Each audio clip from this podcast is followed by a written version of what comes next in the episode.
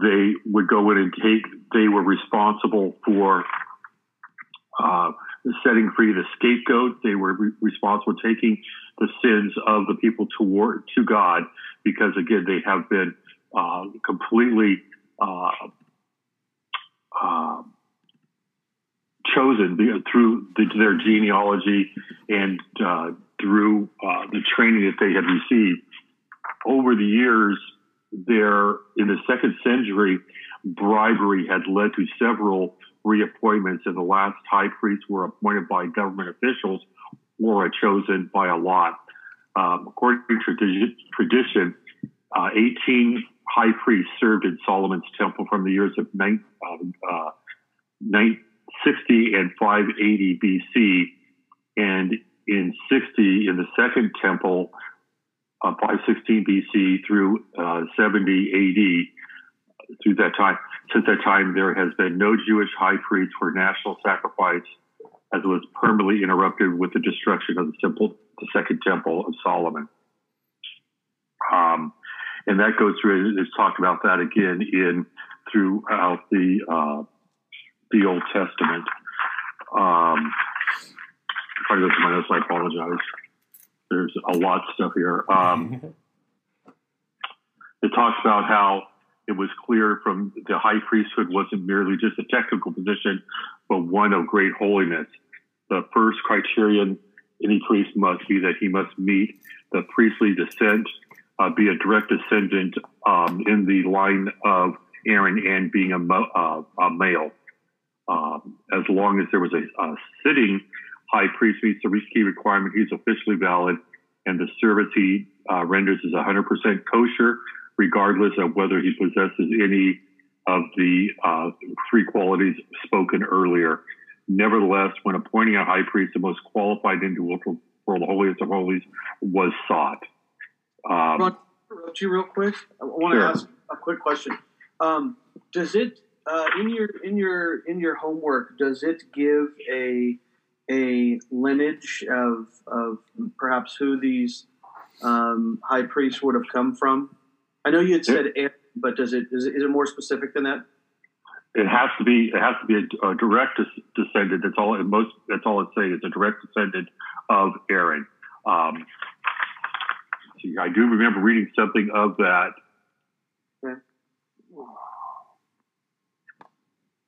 No, that's good. I was just wondering if it had if it had mentioned oh. anything about the Levites.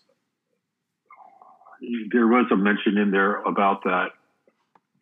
Okay, when a high priest dies or retires, the natural heir to the position uh, is his son, or if he has no son, the next closest suitable heir, provided that the son is truly um, curious uh, individual if he lacks uh, knowledge of the Torah and he's provided by the teacher or a teacher to instruct him. Um, if there is no son, or if there is not one deemed worthy to assume his father's position, then they will seek the person most qualified based upon the above criteria. Does that answer your question? Yeah, thank you. I appreciate it. Can okay. I add something to that, to your question, Sean? Uh, hear me? Mm-hmm. Yep. Yes. Okay. Um, I was reading in Numbers three twelve. It says, "Behold, I have taken the Levites from among the children of Israel, in place of every firstborn Israelite from the womb. The Levites belong to me." And then in Numbers three forty five, it says. Um, Take the Levites in place of all the firstborn of Israel, and the livestock of the Levites in place of their livestock. The Levites belong to me. I am the Lord. And from then on, it talks about the uh, Levites being the chosen uh, people of mm. God to become the high priest. Yep. And they were all from the uh, um, family of Aaron. And we, in our uh, life group last night, we're going through um,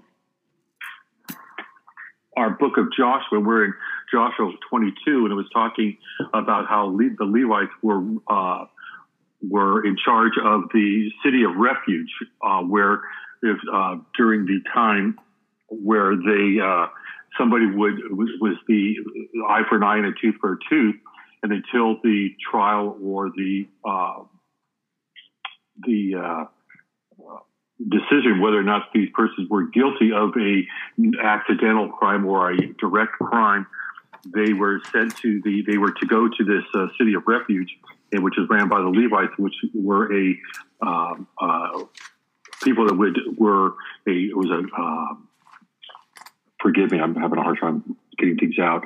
Um, were a people that were were uh, non-judgmental, and they were just the people who would protect these folks during the time that they were the, the, trial or whatever was being going on.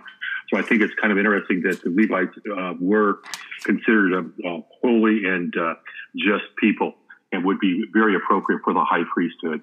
And again, um, there was talked about um, Aaron again being a direct descendant of Aaron, which I think is really kind of interesting, is to when Aaron when he when Moses went to the top of the mountain to to receive the Ten Commandments, he had, they had built a golden calf, and it just shows how forgiving truly God is, and how He can use anybody to to work and do what it is that He uh, wants to get done. I, I, I think about again when I've talked about Rahab, how she uh, directly, blatantly lied when he she brought the spies in and hid them. Um, how God and then she became one of the people of the Hall of Fame, lack of a better word, you know, fame of honor. And I just thought, you know, so it just to me it shows how God can use the uttermost to the uttermost to the guttermost, mm-hmm. and He uses all people. And I think that He can He even uses me, which I think is really kind of inter, you know really needed. How he can use a common man to, to ordinary person to do extra, extraordinary work. And um, again, that's just a, a. I hope I answered the question of the homework uh, the the way um, it was. I, I, I answered the way in which that I thought it was presented. So that's what I have, and I'll be happy to share my notes if you would like. Yeah, please do, Ron. I would be interested in your notes as well, Ron, yeah. if, you, if you don't mind. Yeah, sure. thank you for your work, Ron. Always, always grateful when anybody in the group is willing to do work throughout the week and then bring it and share it. So, Ron, if I can put you on the spot, two maybe two questions. Um, as you looked into that and, and, worked on that, how did um, kind of your research of the priesthood point forward to the work of Jesus? Um, how does it relate to who, when we say that Jesus is our great high priest. Um, what are some things you found that, that pointed forward to him? I I think that the fact that he was a direct, because he is God, he was had the direct connection to the highest of all priests, and that he uh, and he was the he was the highest priest. I mean, he he was the uh, the leader, the perfect one that could go before the the Father without being mm-hmm destroyed. He he he was the holiest, the holy of holies, mm-hmm. and he didn't need to have to go to a high priest to have his where there was no sin to forgive, but to you know, but he would be the one to come to. Does that answer your question? Yeah, that's really good. I, you know, I the book of Hebrews is one of those books for me, at least, that I know is just like rich with all that uh, kind of like treasure of how Jesus is the fulfillment of the priests. And uh, I have yet to like like do a deep dive into Hebrews and make some really good connections there. But a, a couple, and I think you nailed it, is the fact that Jesus didn't typically so you mentioned yom kippur. Well the high priest um, would have to make a sacrifice. He would have to kill an animal shed its blood on his own behalf before he could go into the holy of holies and, and then intercede for the people. And just the beauty of, of jesus uh, didn't have to sacrifice an animal into in order to um, intercede for us. He was the sacrifice spotless perfect um, and then just the other thought too is how much Hebrews will emphasize that uh, when when Jesus finished his work, he sat down at the right hand of the Father, and it's just this imagery of what he said on the cross that it's finished. And I love that. is um, you know in Hebrews it stresses that the priest would have to come back and do this every year, and not just every year, but throughout the year on behalf of the people, and behalf of himself. But Jesus, um, our sins were taken care of once and for all. It's finished. The the priest sits down. Um, he he doesn't need to go back in and say, "Well, I got to go to the cross again because you know Ron messed up again." no, it's once and for all. His His blood has covered our sin, past, present, future. So, Ron, thank you for your work. All right, one more question. I've always I've always found that I've heard that you know when when Jesus said it is finished, it doesn't mean it's over. It just means paid in full. Mm, it's good. It's good. Yeah, yeah, paid in full. Um, yeah, there's so much good rest um, imagery there. Ron, one more question, and then I'll leave you alone. Um, but I'm grateful for all your work. As you looked at, at why God chose the priests from the Levites, and I, I heard you use holy language, which I think is really good. Would you say that God chose the priests because they were holy, or because God chose the priests they were made holy. Does that question make sense? I, I think that there was a man-made law that I believe that they that they got received a word from the Lord what the certain criteria would be, and I think in their mind, the minds because they believe that they heard from God that this is what the criteria was, and this was what made them holy in their teachings, in their traditions again of the the qualifications. Mm-hmm. And so I think that I think they are made holy once they have been appointed by these people who have appointed through through God. Mm-hmm. That I think, but I think that we all, in many ways, are not priests, not the right word, but I think, but through Christ, that we are. Um, not that I take somebody else's sins before the, before God, because we don't need that intercession, as you spoke earlier. We can go directly to. So but I think in I think that they were made holy through their um, through their training and through their sacrifices and through their traditions. Mm-hmm. That's good. Thank you, Ron. One of the reasons I ask uh, in our men's discipleship group right now, we're going through the life of Gideon. And Ron, I appreciate what you said of like, ah, oh, to see that God would use very normal people like the Levites to do incredibly sacred and holy work shows that God will choose very normal people like us to do sacred and holy work. Um, and in, in the life of Gideon, we're kind of coming back to this phrase over and over that, that God doesn't call the equipped, He equips those He calls. And that's a big difference. Uh, it's the difference between you and I feeling like, man, I got to be special, I got to do something amazing, I, I got to be the right kind of person that God would use, you know, and we put all this pressure on ourselves versus just humbly saying, you know, as it says in Ephesians, it's all a gift of grace from God so that none of us can boast. God didn't choose, and I would even say, you know, I love being an elder of the Well Madera. God didn't choose me uh, to to be an elder of the Well Madera because I showed these great signs of like being an awesome elder. For some crazy reason, God um, would would select me and and then um, you know use good men around me to help me grow and transform me, and then use me. Uh, to help serve serve the church, and so th- the beauty is that's all of us. Is um, there wasn't necessarily anything about special about me or us or um, even even the the priests, but God selects them, He sets them apart, and then He uses them for His purposes. And so, to your point, Ron, I, that's why I wanted to ask that question. Is I think a lot of people feel like they have to be holy in order to be used by God, and instead saying, "God, you make me holy, and here's my life. Um, you know, consecrate me, use me." and that's a that's a big difference in our thinking. So anyway, thanks for your work, Ron. Uh, class. I just any... dropped the notes into the the chat. Thank you. Hey, Thank real you. quick before we go on, can can can I just uh, uh, reference maybe our definitions from uh, maybe hmm. a month or so ago? And just real quickly um, define what holy means mm-hmm. because we're using the word. Yeah. And I think some, we believe it means that we must be perfect mm-hmm. or we must have some certain, as you said, some certain set of of, of skills. And, and the truth is, holy simply means that we're set apart for God's purpose. Hmm. It's good. It's good. Very simple. And he does the work, which we'll get back into from start to finish. He does the setting apart. So that's a good call, Sean. Bring us back to defining words well. So, all right. Well, let's uh, let's turn on over to Romans five. Romans five. Um, so some quick summary work here, and then we'll pick back up in in verse eight. So, um, yeah. So verse one and two. I'll just read that for us. It says. Therefore, since we have been justified by faith, we have peace with God through our Lord Jesus Christ.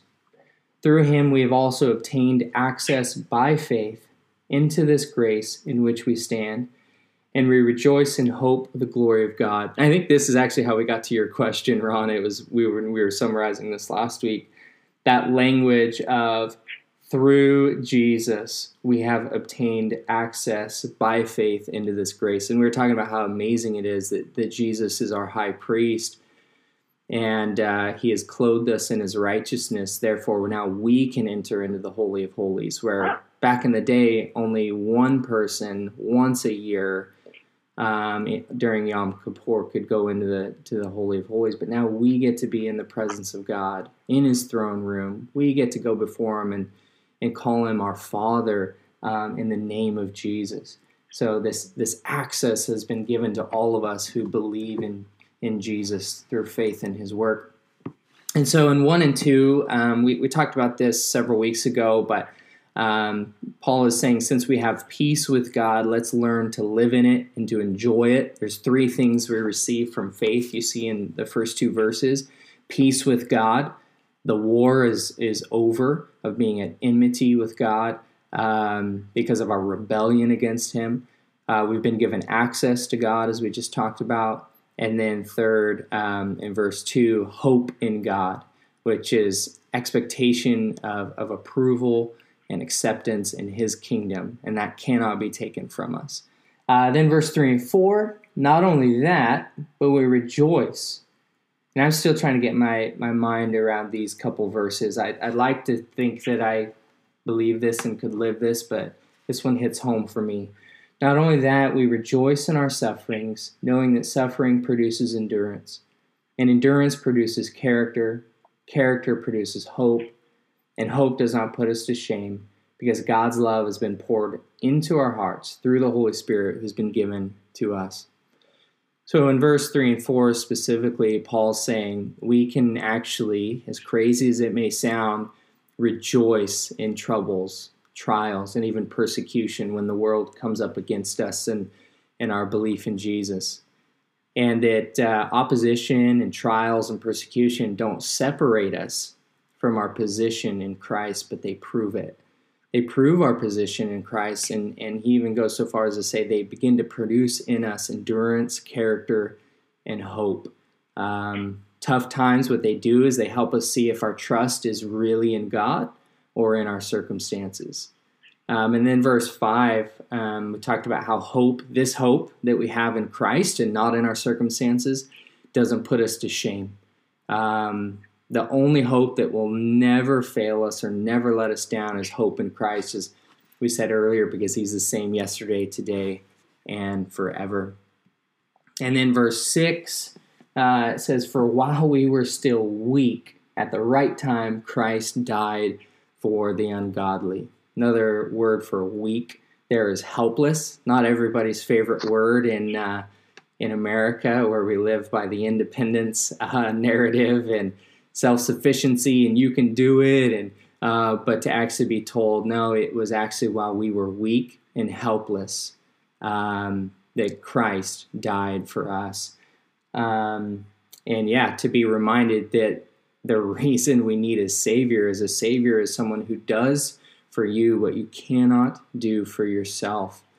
And so this is sometimes I think one of the hardest parts of the gospel is for us to humble ourselves and say, "Oh, I don't get to earn or work my way to God by doing all these things from the law or being really religious or being really disciplined." Um, I don't I don't get to kind of have a claim to fame for my salvation. My only claim is that I've sinned, I've fallen short of the glory of God, I was separated, dead in my old sinful nature, and completely helpless. And if it weren't for the mercy of God uh, coming in to save me, I would have stayed in that state. In uh, verse uh, 7 and 8, for one will scarcely die for a righteous person, though perhaps for a good person one would dare even to die. So I was thinking about this way. Um, we celebrate the heroes who lay down their life for, for people they love or people they care about. And that amazes us. I mean, I'm just amazed by those stories as you think about people who have protected and laid down their life for those around them. So, how much more should we be amazed by the gospel that, that Jesus would actually not just lay down his life for very lovable, worthy people, but actually for people who were enemies, uh, who were mocking him, ridiculing him, telling him, hey, if you're really who you say you are, why don't you come down off the cross? And that's you and me in front of the cross, mocking and taunting God. And yet he's saying, I love you so much. I'll lay down my life for you, even when you're at war with me in your words and in your heart. How good is that God who wouldn't just die for lovable people, but die for people who are mocking him. Um, this is where Paul's beginning to develop the argument. So let's pick up from there. Uh, everybody caught up. And uh, if somebody could read verse 8, uh, we'll go from there. So somebody got verse 8? But God shows his love for us in that while we were still sinners, Christ died for us.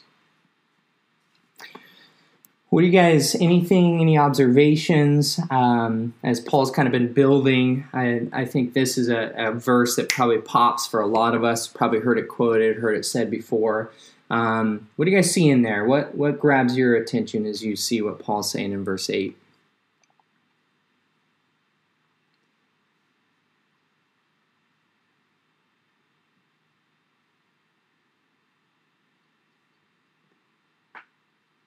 Dave, I think you I think you said it um, well a moment ago that that you know Paul makes the point that as as humans, you know we we celebrate the people that that that will that are heroes, like just like you said, mm-hmm. but Christ is willing to die. Uh, we and and, and those those we celebrate the heroes that'll that'll that'll die or, or they'll lay their life down. Occasionally, mm-hmm. perhaps Paul says, um, maybe even um, for those that they love. But Christ died for us, just like you said, while we were literally enemies of God. Mm-hmm. Yeah, I think I think that's huge. We, we weren't. There was nothing good in us. There was nothing that turned us toward Christ. There was no redeemable value mm. um, that we brought to God. And I think that's really the key here. Is there there really was nothing we brought. Mm. It was all Jesus. That's good. I, I, I think I look at the word, the thing that says that, you know, while we were still sinners. And I think it's while we are still sinners, you know, but we are redeemed by him. You know, not not we we we because to me it's saying that we were, but we are no longer a sinner. But I think we are still sinners, but saved by grace. And I think that it's a different, you know, we're and are two different have two different meanings. Uh, so for me, it would be so while while we are still sinners, you, you think so? Think, tell me. I do. Tell me more about that, Ron. I, I, I think that's a good place for us to maybe sit and talk about that a little bit, actually, because where we're headed, especially verse 12 and following, is going to be a lot about identity. Um, who are you? Who who am I? Yeah. Um, and so I, I, think what you're hitting on is identity. So I, I, appreciate your observation, but I think it'd be good for us to, to think through that together. So yeah, tell me more. I think the word were is a past tense and are is present. And so that's the way I see it that, you know, it's just saying that, you know, we were a sinner, but we're no, no longer a sinner, but we still are sin, but we're saved by that grace of God, Christ dying for us. So I think it's a, a present and a, yet it's a past, present, and future. I think that the, I think the, you know, I mean, who am I? I'm not a, I'm not a um, linguistic, but I just think that the, it just it's it's more than just work. I think it, the word "are" just encompasses the whole the whole yeah. gamut. I think it's a good. I I think it's a great spot for us to maybe talk about the difference between.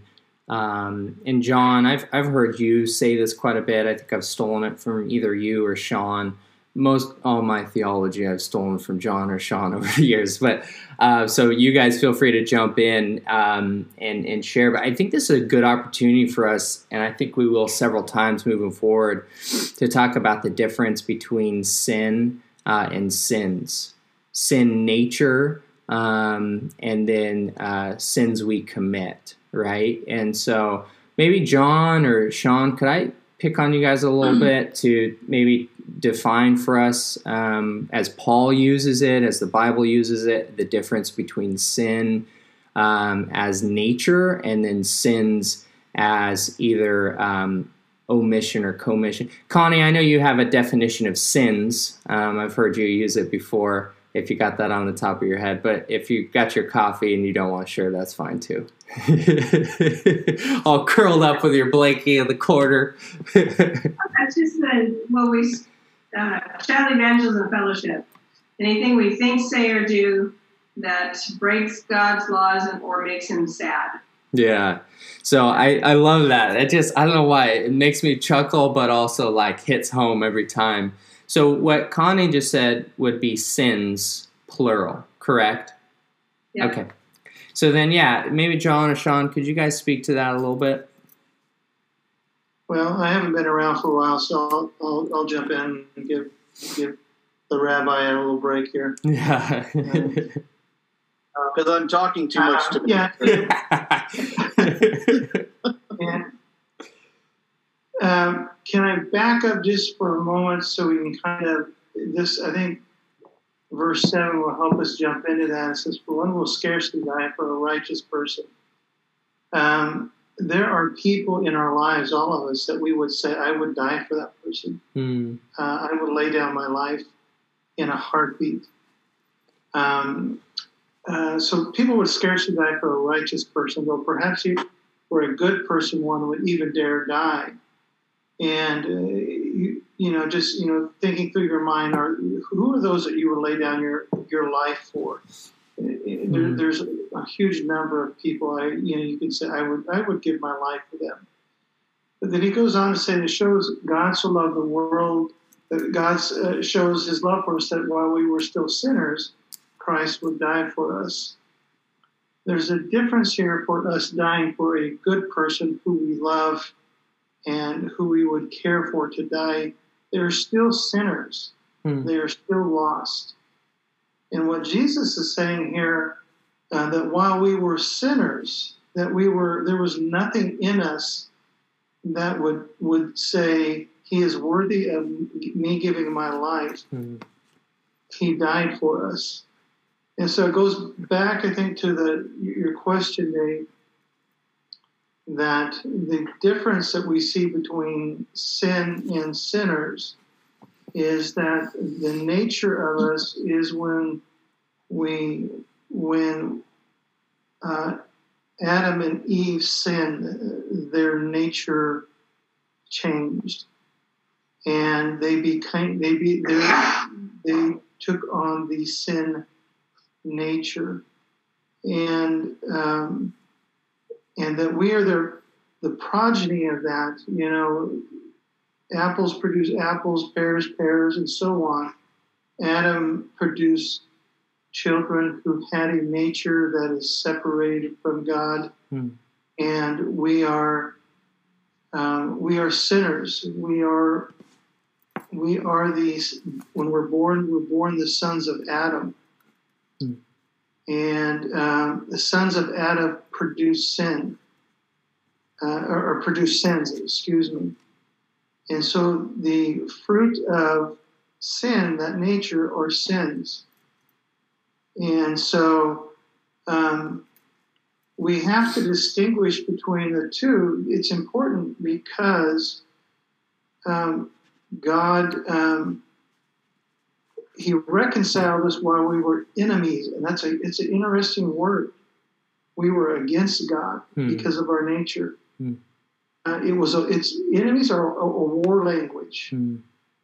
and we were warring against God. And so, uh, not only did He have to uh, forgive us of our sins, the, the, the fruit of that nature, He had to eradicate hmm. that sin nature. Hmm. Because He could have forgiven all of our sins, but the nature that we have inside of us from Adam is a, at war with God Himself. Hmm. So He gave us a new nature, the nature of Christ. And so um, this passage right here is very, very um, important. Again, mm-hmm. we can go back, and I would lay down my life for my wife in a heartbeat. Hmm. She's still a sinner. I didn't say that. um, and, and, my lying down, my laying down my life for my wife would preserve her, her fleshly life, but it would not do anything for her spiritual life. Hmm. And that's the contrast I, I see here, anyway. One of the contrasts I see that the difference between what we could do for somebody and uh, and the bulls and the lambs, the sacrifices, mm-hmm. Were not able to do. So um, we were we were at war with with you know uh, our, in our own nature with God, and so He blessed us. Mm-hmm. John, can I add something to that? No. Do you mind? Okay. Was um, that not enough? Yeah. yeah. Well, just just to just to maybe bring it back to John, since we're going through John currently. Um, remember when when Jesus said, "You must be born again." Um, mm-hmm. what is what is he talking about? As John said, he's talking about how through Adam we are born. Our condition, our character, our nature is to be rebellious against God. But when we're born again, God gives us a new nature. We are no longer considered a, a, a nature of sin, but now we are a, a, different nature that is brought into reconciliation with God. And I think that's what Paul's bringing up here. While we were still sinners, we're no longer that old nature. We are considered. We are. We are. We are. Uh, what's the word uh, that, that, that Paul uses? Um, we are reckoned mm-hmm. righteous. Mm-hmm. We, we our, our nature has been changed. We are now a nature that there's no longer considered a nature of sin. We do still sin. We mm-hmm. do still break God's laws. But our nature, because we're born again into a, a new nature, we no longer are considered a, a nature of sin. Does, does that help? Yeah, and, and Sean, to jump on what what you said so well is is that is an issue of faith. Mm-hmm. Uh, it doesn't seem real to me mm-hmm. um, that that's possible, but by force of will, almost to um, believe what God has said is true of me, is is a daily battle. Yeah. That I am, you know, I, I, I know myself but he says that I am born again of a new nature, and I do not have to live in that old nature. takes work. It, you have to strive to believe it, and through the Holy Spirit, He will He will draw you into owning that to where you understand that I no longer have to walk in that Adam nature. I can walk and thrive in Christ, my new nature Mm-hmm. Yeah. And so it is a it is a it is a battle of the mind, the will, and the heart to say, I choose to believe what God said is true of me. Mm-hmm. Yeah. It's good. I, I, also find it really remarkable, not remarkable, as who God is, but how Christ, when he died, he died, it wasn't, there was no pride involved. I mean, I, mm. I could stand up and say, you know, I will die for my wife, but there, there's a pride there. I think that we're going to look at, look what I can do. Then we become almost a martyr that way. But I think that Christ did it without any pride hmm. and it did it just a full sacrifice instead of, you know, our sin nature, like is, is to be proud. Look at, look what I am doing. Look at the sacrifice I'm making. But Christ didn't do it that way. He did it out of pure love. Mm, that's good. That reminds me. I'm still trying to get my head around this verse. I'm like, I'm asking the Holy Spirit, would you help me understand this? Because in Hebrews it says that for the joy set before him, Christ endured the pain of the cross. And so, to your point, Ron, rather than pride, or I even think for me, it, sometimes when I'm sacri- when I'm quote unquote sacrificing something uh, for somebody else, I can kind of be grumbly about it. Like, well, you know, here I am. You know, like either pride. Well, it's probably pride and like grumpiness of like, here I am giving myself up for them. You know, and uh, instead of pride or grumbling, uh, Jesus was driven by joy and I I don't understand that, but I would like to. Um, and he did. He didn't have any experience. I know when we when I do something, I have a not all. It's just my sin nature again has expectations. Well, I do this for them; they should be doing this for me. Mm-hmm. And Christ didn't have that expectation. He just did it completely out of love, and he was he was being obedient to the Father. Mm-hmm. Yeah. And I think that if you know, when my earthly father says you need to die, but am I going to do that? Well, no, because what what who who yeah. died made him king to tell me that I need to do this. But yeah. I'm saying that Christ did it willingly, without grumbling, without you know saying, "Look at me, look what I'm doing." Um, this perfect person is willing to, you know, I, I think that it's it's really. Um, I hate using the word remarkable because that that is who God is. Mm-hmm. But I'm just mm-hmm. saying that it's not. We would see it as being remarkable, but yeah. it was what what Christ came to do, and He fulfilled His mission. Yeah, that's good. And Ron, I I do. I, I want you to know I'm grateful for your observation of like past tense, present tense. I think it's so key. Um, so key to um, where we're going, and especially Romans five through eight but I, I, genuinely believe it's the difference for a Christian between living in confidence and victory in the Spirit of God or in defeat and discouragement. Um, to understand your identity in Christ. And this is so key whether you identify yourself as a sinner um, or if you identify yourself as now a saint in Christ. And we just talked about this, right? With a priest, um, you know, there's a priest set apart and made holy um, do you and I believe that though we don't feel like it, we still mess up, we, we still in our thinking, our speaking, our actions, we we still sin, but I no longer identify as a sinner. I've been called a son um, and, and brought into the family of God. I think of it this way.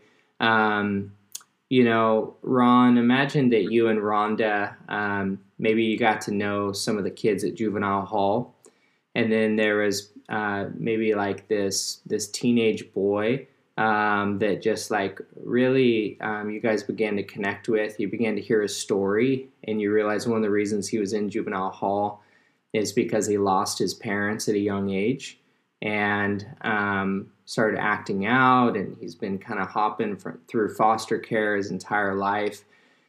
And you and Rhonda, just your heart goes out to him, and, and you guys crazily decide to adopt this teenager. And so as soon as he gets out of juvenile hall, you know, you do the paperwork, you go before the court, all that. And, and people who've done adoption tell me the most amazing moment is just that that moment when that uh, child goes from foster care system or orphan to now a son or a daughter. You're in my family now. And so imagine you you guys bring this this teenager into your home and and you just want him to know you're loved. You're part of this family. You're a peacock now. Um, that's who you are. Um, but imagine that he doubts that. Imagine that he actually still refers to himself as an orphan. Um, imagine that he says, you know, he just continues to doubt that he's part of the family. I imagine that would break your heart and Rhonda's heart. Like, no, we want you to know you're part of our family. We love you. We brought you in.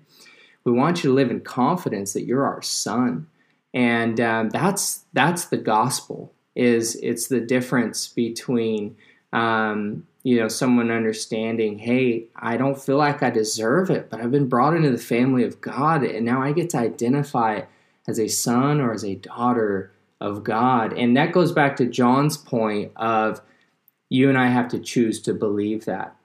Because every day there's going to be constant moments where we doubt that. There's no way God loves me enough to call me a son. There's there's I mean, he knows my thoughts. He knows what's in my heart. He knows how far I've fallen short.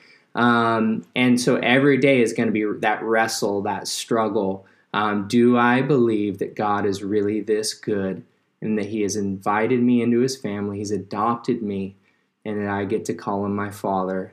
Um, and so I think that's the wrestle we're going to see as we keep working through Romans is do you and I believe it? And we have to choose to believe that every single day. And that's the difference uh, between walking in confidence as, as a child of God or still feeling like your identity is, is sinner, um, separated from God.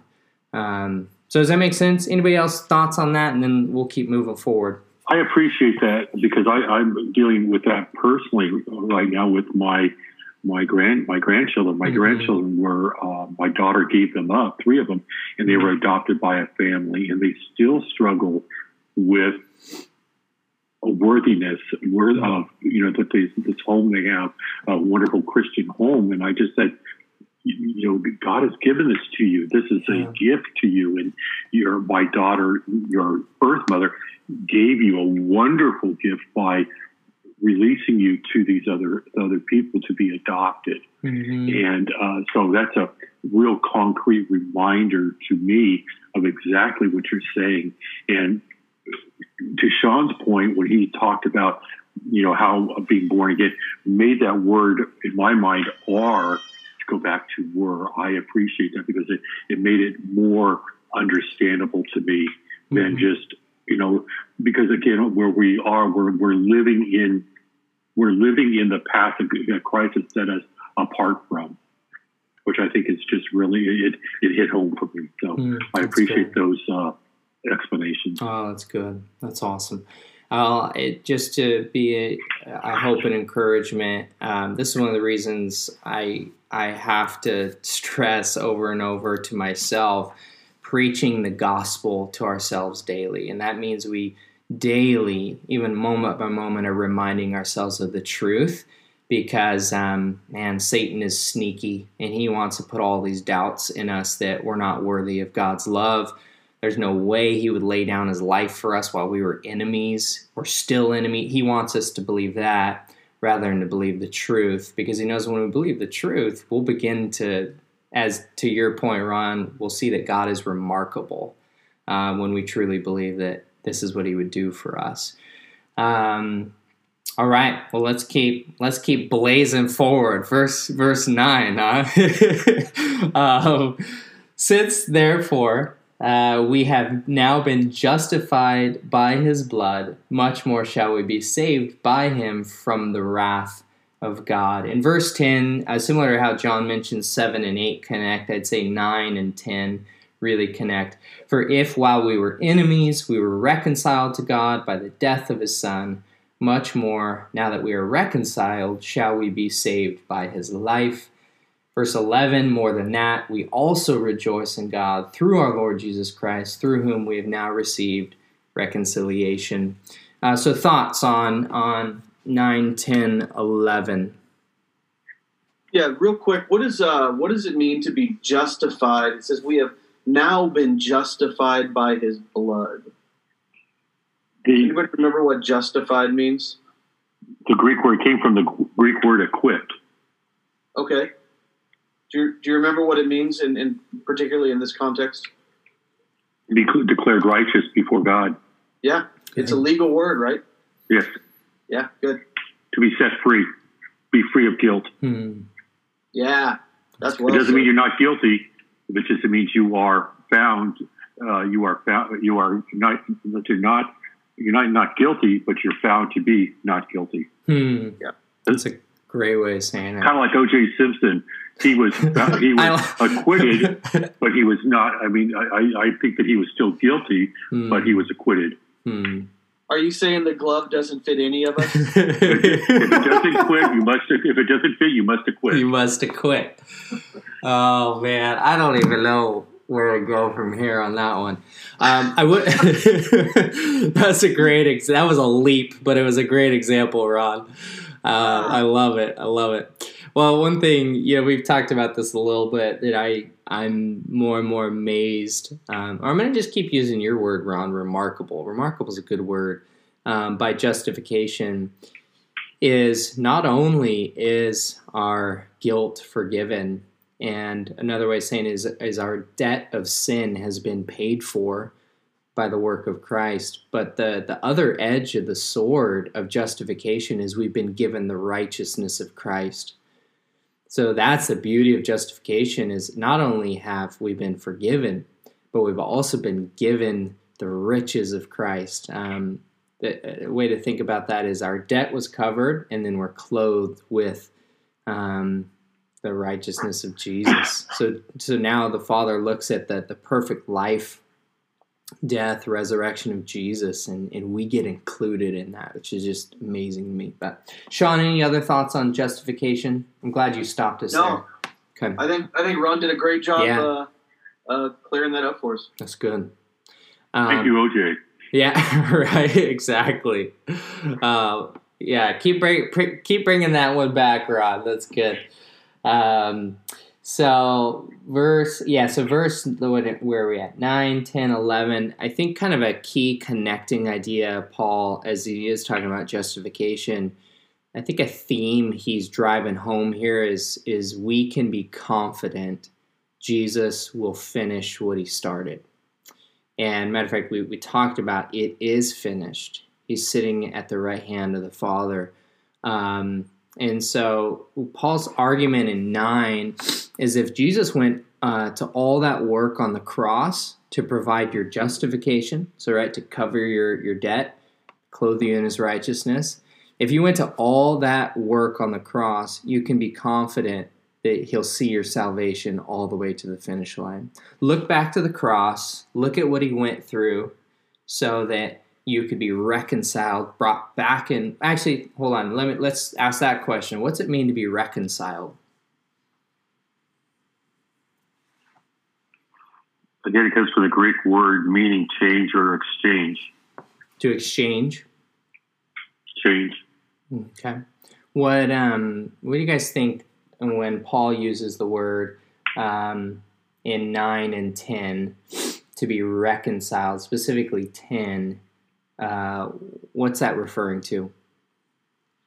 Dave, for me, it, it moves me right back to verse 1 where it says that since we've been justified by faith, we have peace mm-hmm. with God. Um, it reminds me uh, of, of the brokenness at the tree at the the the deciding to define good and evil for ourselves and not trusting in God's definition, um, we become enemies of God because we no longer trust Him. We no longer trust the Creator that's literally given us everything, mm-hmm. um, every life, literally everything. Mm-hmm. And and to be reconciled for me means that we are no longer in that broken relationship mm-hmm. with God that was that was fractured at the tree. We, we now have we're now in relationship with mm. God we stand justified. We're no longer, we were sinners, Ron.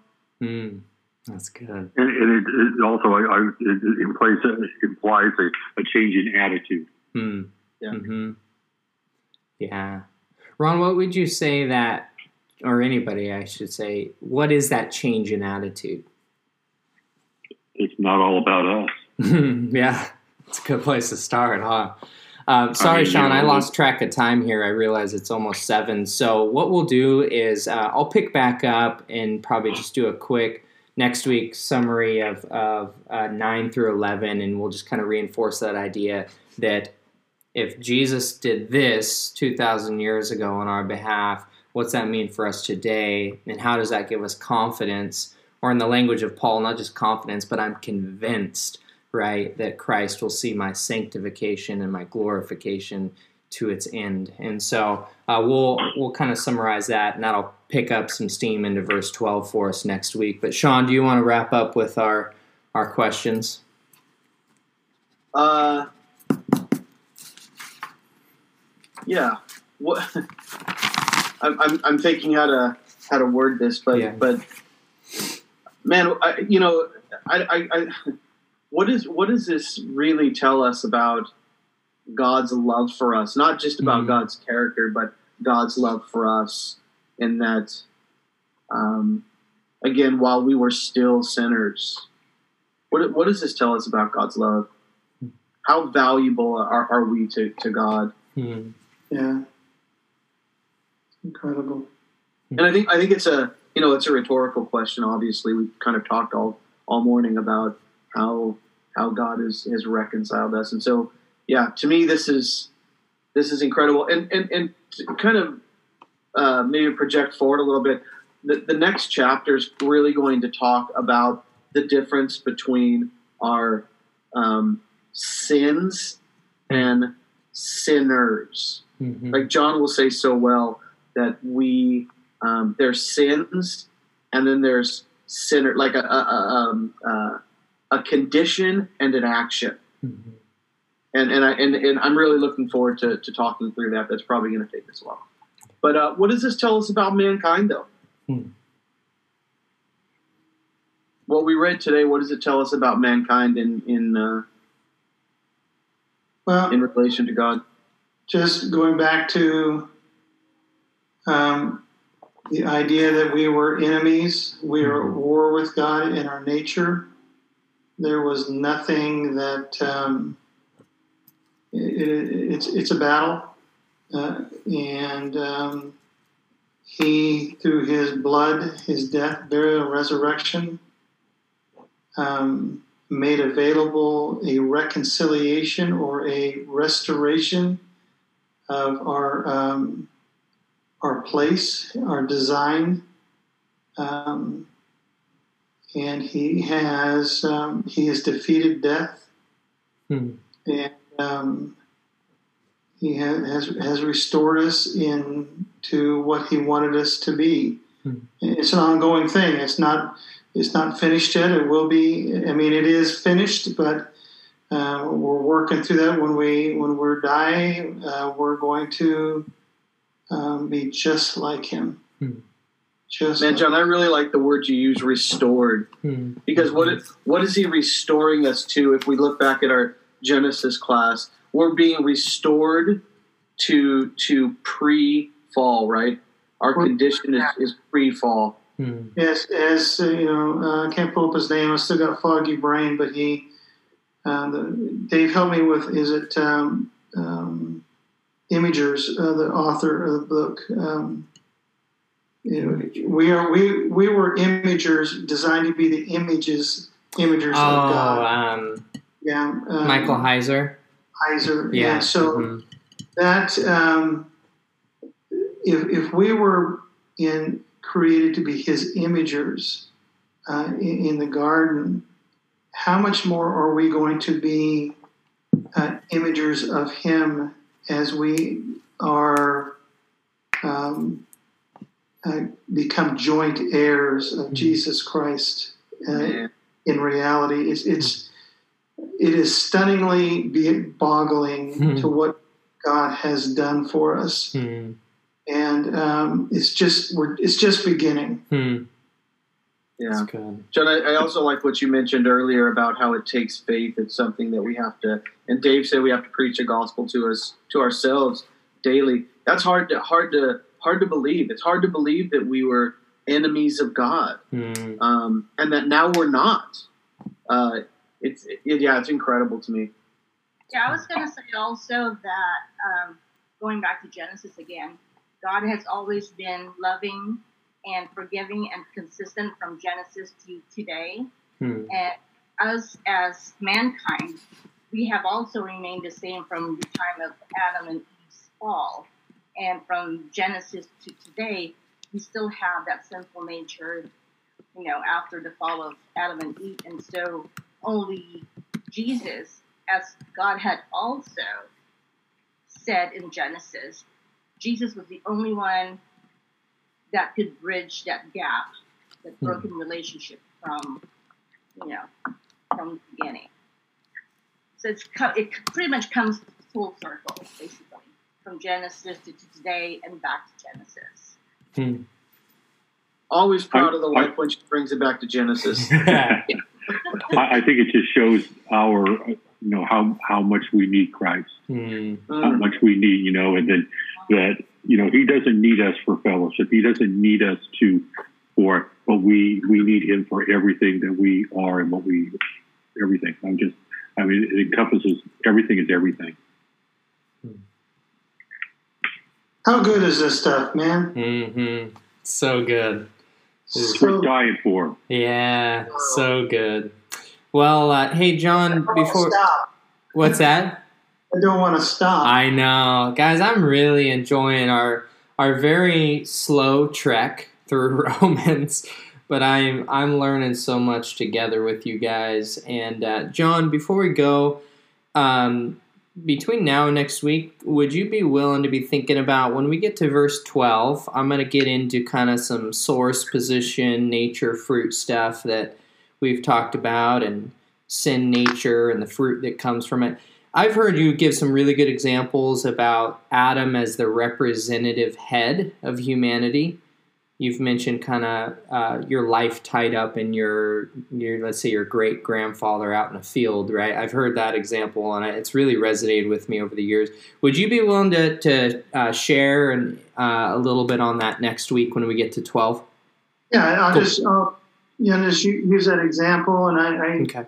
Um, kind of help us work through what that looks like and, yeah and so um, yeah, be glad to do that. Thank you. I think that'll be really helpful. It's really made past couple years Romans five. It's brought a lot of clarity for me. So um, I, if you're willing to do that, I think that'd be helpful for us. So cool. Well, uh, let me pray for us, and I'd love to pray for you. Um, and uh, I hope uh, I hope you heal up, and uh, let us know if you need anything. All right. Oh, thank you. Okay. Father, we, we love you. Um, as John said, how good is this stuff? I think about how the even the word gospel means good news. It means joy news, uh, joy, uh, good news or great news that brings great joy. And even experiencing that together this morning to think about how we were once enemies, but now we've been made friends of God um, through faith alone in Jesus. That is good news uh, when we begin to recognize what we deserved as sinners, but now what we've been given as a gift from you. Uh, that is good news. And we just say thank you. Lord, we lift up Anne. Um, sorry that she's hurting. And uh, Lord, we pray that you would heal her. Uh, we ask um, yeah, you would just help get her up, um, moving and walking around and uh, restore her body. Um, so, Lord, we just pray that you'd be with her and, um, yeah, help her to come back to full strength. And just so grateful for Anne. She's just such a, a consistent, faithful part of this class, a part of the church. I thank you for um, the way that she helps keep us connected and communicates every week of, of what we can be studying and learning and always always grateful for her really good questions that makes us all think and uh, and she, how she brings us back to Genesis too. Grateful for that. So, Lord, we really care for her. We know that you love her so much. So, help her to heal up in Jesus' name. Amen. Amen. Hey, can I can I encourage you guys before we take off to maybe read um, five